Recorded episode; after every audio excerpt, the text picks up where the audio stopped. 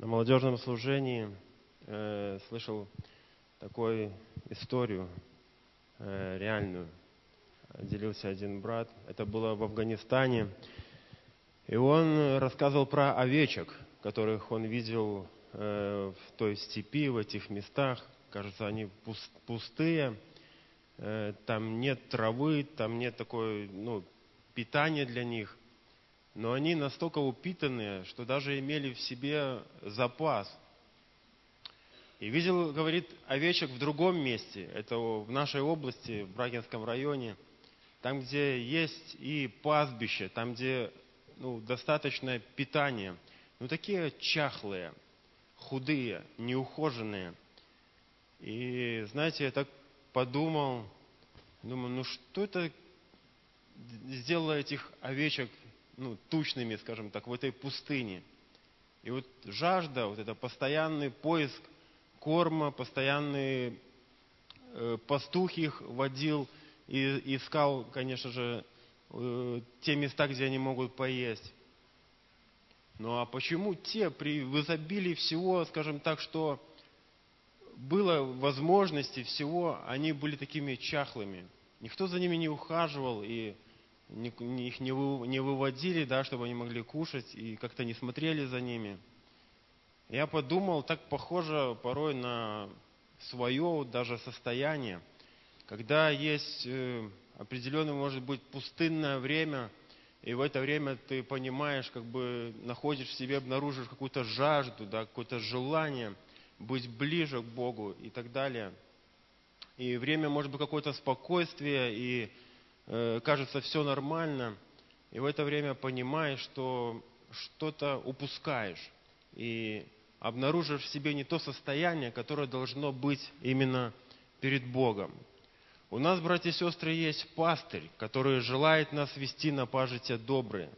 И то, о чем мы сегодня слышали, «Я пойду за тобою, услышу твой голос и пойду за тобою», то насколько это важно. Но иногда нам кажется, что если я пойду за тобой, и это расходится с моим пониманием, то мы проиграем. Но мы проигрываем тогда, когда мы слышим голос и не идем за ним. И тогда, на самом деле, даже если нам кажется, что мы упитанные и все у нас хорошо, но в духовной жизни, скажем так, духовными глазами, на весах Божьих, мы выглядим вот этими чахлыми, тощими овечками, которые неухоженные. Потому, почему? Потому что мы отказались идти за пастырем добрый, который желает нас повести на те пажити, там, где все для нас есть. И вы знаете, вот этот момент увидеть нам, рассмотреть, вот этот взгляд, это те мысли, которые порой в нас как весы, знаете, одна перевешивает другую, согласиться мне, не согласиться. Как увидеть вообще то, куда хочет меня вести Бог. Как мне это увидеть, и тем более, а поймут ли меня? И порой человек, переживая определенное какое-то понимание от Бога и делясь с другим этим же пониманием, он говорит, тот ему говорит, слушай, о чем ты думаешь? Ты что себе придумал? Живи, как все живут. Будь как нормальный человек. Ты думаешь о чем-то ненормальном, о том, что как-то нестандартно сегодня. И когда мы помним, Моисей отправил соглядатаев в землю, да, э, которую они должны были прийти и завоевать ее, то люди вернулись, они видели все одно, но каждый из них увидел это по-разному. Кто-то увидел возможность, прямую возможность идти туда и иметь благословение в той земле, а кто-то увидел в том, что это невозможно, это нереально, и лучше иметь то, что мы имеем сейчас, лучше это синица, как говорят, да, но вот так вот в руках то, что я имею, и остаться в безопасности, или, может, даже вернуться туда, где мы были, там вообще было, в принципе, так неплохо, чем здесь то, что мы имеем, но ни в коем случае не туда, не вперед.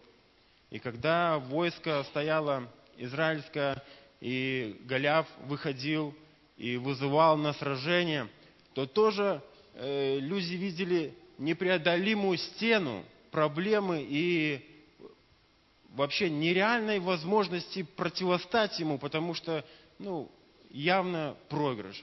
Но был человек, который видел по-другому. Его звали как? Давид, который увидел совсем по-другому. Откуда у него был этот взгляд? Как и у тех, кто ходил смотреть эту землю и увидел возможность. Откуда у Давида была такая возможность увидеть это не как препятствие, которое, а как возможность, чтобы прославился Бог и чтобы для народа было благо. Естественно, что он вышел не как все, даже его и не поняли. Давид, куда ты собрался и что ты планируешь вообще делать? И для тебя ли это ноша непосильная? Но что-то делает сильным человека, что-то делает его, может быть, так вот внешне слабого, внешне, может быть, даже порой безграмотного, как кажется, необразованного, но что-то делает его сильным и делает способным принимать такие решения, которые будут влиять на свою собственную жизнь и на жизнь тех, кто стоит рядом с ним, своего народа. И мы понимаем, конечно же, что способным это все видеть делает Бог. Делает на самом деле это понимание, это откровение от Бога. Иисус говорит, вы познаете истину. Истина сделает вас свободными. Вы не просто... Есть люди, которые много слышат об истине, но они остаются в плену греха, потому что слышать и познать есть разные вообще вещи. Иисус говорит, что если слепой поведет слепого, то они оба упадут в яму. И мы понимаем с вами, что если нам закрыть глаза и выйти на улицу, то мы долго не пройдем. Мы упадем, мы споткнемся, куда-то врежемся, упремся, поранимся. И если сесть в машину зимой, да, все замерзшее стекла, если в нее сесть и не прочистить окна и попробовать поехать, то, я думаю, с церковного двора даже можно с трудностью выехать, особенно если там будут еще машины. И так в нашей жизни иногда нам кажется, что мы видим, куда нам идти. Мы сидим в машине, но я же вижу. И я понимаю, что вроде бы все понятно, как и что надо делать в жизни и как жить. Но начиная ехать, скажем так, да, переводя в этот пример, мы вталкиваемся, врезаемся, может быть, слетаем в кювет куда-то и не понимаем, почему. А дело все в том, друзья, что нам с вами, как церкви, сегодня Божией, то, чего от нас ожидает на самом деле Бог, чтобы мы имели, чтобы мы могли видеть. И церковь сегодня нуждается в том, чтобы видеть, в том, чтобы иметь это откровение от Бога, чтобы видеть, чтобы наши глаза не были завязаны, наши стекла не были замерзшими, может быть, запотевшими в нашем транспорте, когда мы не знаем, куда ехать, как проехать, как объехать определенный, может быть, войти в определенный поворот или же еще как-то. И поэтому, когда пастырь зовет своих овец, как важно на самом деле идти на его голос. Но как его слышать голос? И, конечно же, я способен слышать, когда. Я способен максимально понимать, когда. Когда я способен максимально видеть, когда в моей жизни есть регулярно, конечно же, общение с Богом. Я даже не привожу это как оно, знаете, такое, что должно быть как-то... Э- по времени, что ли, или как-то мне его надо вместить, эту молитвенную жизнь, э, в мою жизнь. Это мой образ жизни, ну, для каждого из нас. Это не то, что я должен вместить, принести как какую-то программу, знаете, э, христианскую свою жизнь, но это мой образ жизни, это мое состояние сердца, его слово, общение с ним, общение с церковью, посещение церкви. Это мое состояние. И, естественно, в таком состоянии Бог дает нам познание и дает нам видеть, на самом деле, куда и как идти. Евангелие от Матфея, это шестнадцатая глава.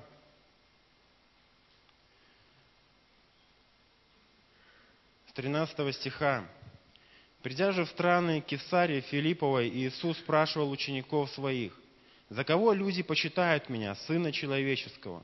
Они сказали, одни за Иоанна Крестителя, другие за Илию, а иные за Иеремию или за одного из пророков. Он говорит им, а вы за кого почитаете меня? Симон же Петр, отвечая, сказал, ты Христос, Сын Бога Живого. Тогда Иисус сказал ему в ответ: «Блажен ты, Симон, сын Ионин, потому что не плоть и кровь открыли тебе это, но Отец мой, сущий на небесах». И дальше говорится: «И я говорю тебе, ты Петр, и на этом камне я создам церковь мою, и врата ада не одолеют ее». И я говорил, насколько важно церкви правильно видеть сегодня. То, как есть сегодня у Бога, как, как сегодня есть э, вообще в Божьем, ну сказать, в Божьем мире, да, как сегодня все движется не просто так вот внешне нашими глазами, но имеет духовный сегодня взгляд и видеть на самом деле, как оно есть на самом деле. Христа посчитали кто-то за пророка, за Иоанна Крестителя, кто-то за еще... Э, ну, перечислял только что мы читали, да, но точные, скажем так, определения дал Петр, да, по-настоящему увидел, кто же он есть. Ты Христос, Сын Бога Живого. И я повторяюсь, друзья, что нам так необходим именно этот взгляд. Давид говорит, что Слово Твое, оно светильник ноге моей. И я верю, что это Слово для него становилось светильником, когда он его на самом деле, знаете, переживал с помощью Бога. Он не просто смотрел, не просто информационно его читал и видел, но в сто восемнадцатом псалме там очень много написано о таком переживании, как «откровения твои». И они на самом деле направляют, они сердце делают лучше, они жизнь э, направляют. И согласитесь, что когда... мы в своей жизни, вот у нас, мы переживаем такое откровение от Бога. Оно дает нам силу. Мы можем от Него оттолкнуться. Мы можем пойти. И на самом деле взять два одинаковых человека, равно слышащих одно и то же слово. Один пережил откровение, и его жизнь меняется. А другой просто услышал, и все осталось по-прежнему. То есть увидел человек. Бог открыл, рассмотрел. И насколько это очень сильно влияет на нашу жизнь. Вы помните, и тут дальше даже идет э, описание того, э, что с того времени Иисус, двадцать первый стих, начал открывать ученикам своим, что ему должно идти в Иерусалим и много пострадать от старейшин и первосвященников, и книжников, и быть убитым в третий день воскреснуть.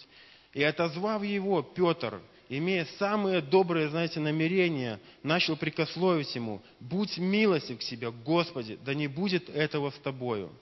Он же, обратившись, сказал Петру: «Отойди от меня, сатана, ты мне соблазн, потому что ты думаешь не о том, что Божие, но что человеческое». Хорошие, правильные мысли, логические, ну, просто исход всех взглядов. «Ты что, Христос?» Он начал ему прикоснуться и говорит: «Да не будет этого с тобою». Но Иисус видел по-другому эту ситуацию. Он видел так, как она есть в Божьем проекте, скажем так, как она есть в Божьем намерении, в Божьих планах. И он говорит: «Ты думаешь о том, что человеческое, ты мне соблазн, не о том, что Божье». И опять же, для нас, для личной жизни и для церкви сегодня – мы также, знаете, есть опасность просто думать по-человечески, просто сложить, как это складывается, э, устроено, ну, устроено как-то э, в порядке, чтобы никому не было от этого плохо, не было никаких неудобностей, чтобы все работало. Но есть, знаете, то, что Божье. И важно сегодня нам в отдельности и церкви в общем видеть то, что Божье. И этот взгляд, опять же, и это познание дает нам Бог. И мы сильны, друзья, мы сильны в своей жизни, мы сильны побеждать грех, я хочу сказать, когда мы видим то, что Божье. Как только мы перестаем видеть это, как фары в темное время суток, они начинают тускнеть, и мы в своей жизни перестаем видеть, и мы начинаем думать просто то, что по-человечески нам надолго не хватает этих сил. Мы разбиваемся, мы устаем, а еще когда встает какая-то трудность, то и вообще никуда не хочется идти и что-то делать. Нам нужно откровение от Бога, нам нужно обновление от Него, нам нужно видеть Его, то, что Божие. И это Бог нам готов давать всегда и обновлять нас в этом день ото дня, то, что Божье. Следующий же пример, это случай в Гефсиманском саду, когда на самом деле тоже это проявление такого, знаете, вроде бы хорошего, правильного, защитить Христа. Достал меч и отсек, дал по, отрубил ухо э, слуге. Но что сказал Христос? Возьми меч твой и назад положи. Ты не видишь, что ты делаешь. Потому что Христос, опять же, видел эту ситуацию по-другому. Что так должно было быть. Что это надо пройти, что это надо пережить. А как-то по-человечески кажется это перейти. Да тут взять, да сейчас, да противостать, да убежать, да еще что-то. Но замысел был совсем в другом. И мы знаем, в чем он был. Зачитаю еще одно место, это из Псалмов. Мы тоже его часто вспоминаем. Зачитаю уже с шестнадцатого стиха от Апсалома Сафа, когда он делится своим переживанием, а то, что он видел людей, которые не работают, которые живут, как им захочется, делают что угодно, и вроде бы у них все хорошо на вид. И он говорит: а я не напрасно ли себя смирял, очищал свое сердце, ходил перед тобой, Бог. И тоже, знаете, определенные вопросы. И он говорит: тяжело мне это было понять, как это что. И насколько важно от откровения увидеть то, что Божие для своей личной жизни. Потому что познание истины, оно на самом деле, друзья, освобождает нас, делает нас свободными, счастливыми людьми. И он говорит: и думал я, как бы уразуметь это, но это трудно было в глазах моих. семьдесят второй Псалом и дальше семнадцатый стих. «Доколе не вошел я во святилище Божие и не уразумел конца их». Было это непонятно, было не видно. Вот просто не видно и все. Смотрю, но не вижу. И говорит: «Доколе не вошел во святилище и там уразумел». И согласитесь, что на самом деле Божье присутствие, вразумение от Него, насколько оно нас просвещает, насколько оно нас делает способными по-другому видеть ту или иную трудность, ту или иную проблему, ту или иную какую-то даже ситуацию, там, где мы, может быть, достаем меч и начинаем им бороться, там, где мы говорим: нет, да не будет этого с тобою. Но как часто, на самом деле, нам приходится думать просто по-человечески. Но к чему сегодня зовет нас Бог для своей жизни и как для тела Христова в общем, здесь на земле, видеть то, что Божье. Видеть то, что Божье в людях, которые еще не спасены. Видеть то, что Божье сегодня в том, что окружает нас и пытается захватить, знаете, возможно, наше молодое поколение, нас, взрослых. Видеть то, что Божье сегодня. И книга Откровения, я зачитаю, мы будем молиться, с четырнадцатого стиха. «И ангелу Ладикийской церкви напиши, так говорит Аминь, свидетель верный и истинный, начало создания Божие, знаю твои дела. Ты не холоден, не горяч, о, если бы ты был холоден или горяч, но как ты тепл, а не горяч и не холоден, то извергну тебя из уст моих. Ибо ты говоришь: я богат, разбогател и ни в чем не имею нужды, а не знаешь, что ты несчастен и жалок, и нищ, и слеп, и наг.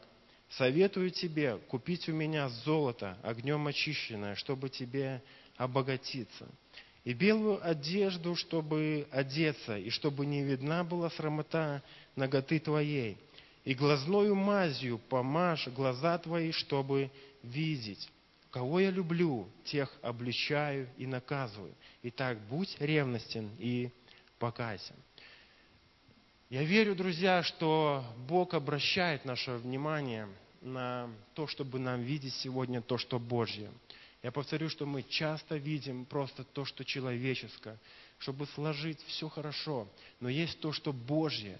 И мы как церковь, как тело Его здесь на земле и в отдельности каждый из нас, мы просто обязаны видеть то, что Божье для своей жизни, для своего служения, которое мы несем, для своих домов просто, для церкви здесь на земле. Мы обязаны видеть то, что Божье. И это сегодня не закрыто от нас. Это сегодня, это пастбище, сегодня оно, вот оно большое, оно рядом с нами. Вопрос в нашем посвящении, в нашем желании, в нашем ревности, в нашем вообще понимании, сознании, на жаждущее, Господь говорит, я изолью потоки мои. Вы знаете, видя Стефана, которого побивали камнями, никто не видел отверстия небеса и стоящего э, Христа одесную Отца. Э, Стефан видел. В этой ситуации, э, насколько слава Божья, он видел эту славу Божью, которая давала ему силы просто прощать тех, кто бросал в него камни, просто ну, понимать и видеть все совсем по-другому, как видят те, кто ревновали, кажется, за Божий закон, ревновали о Боге, но не видели того, что видел Стефан. Мы сегодня обязаны видеть то, что Божье, как для нашей личной жизни. Сколько мы минуем, знаете, таких... этих поворотов, там, где мы можем просто по-человечески, нас может туда заносить, мы там можем разбиваться, травмироваться. Вот. Сколько мы минуем это всего, если мы будем видеть, на самом деле, то, что Божье. И Бог сегодня открыт для нас и ожидает каждого из нас. Я хотел бы, чтобы мы помолились об этом.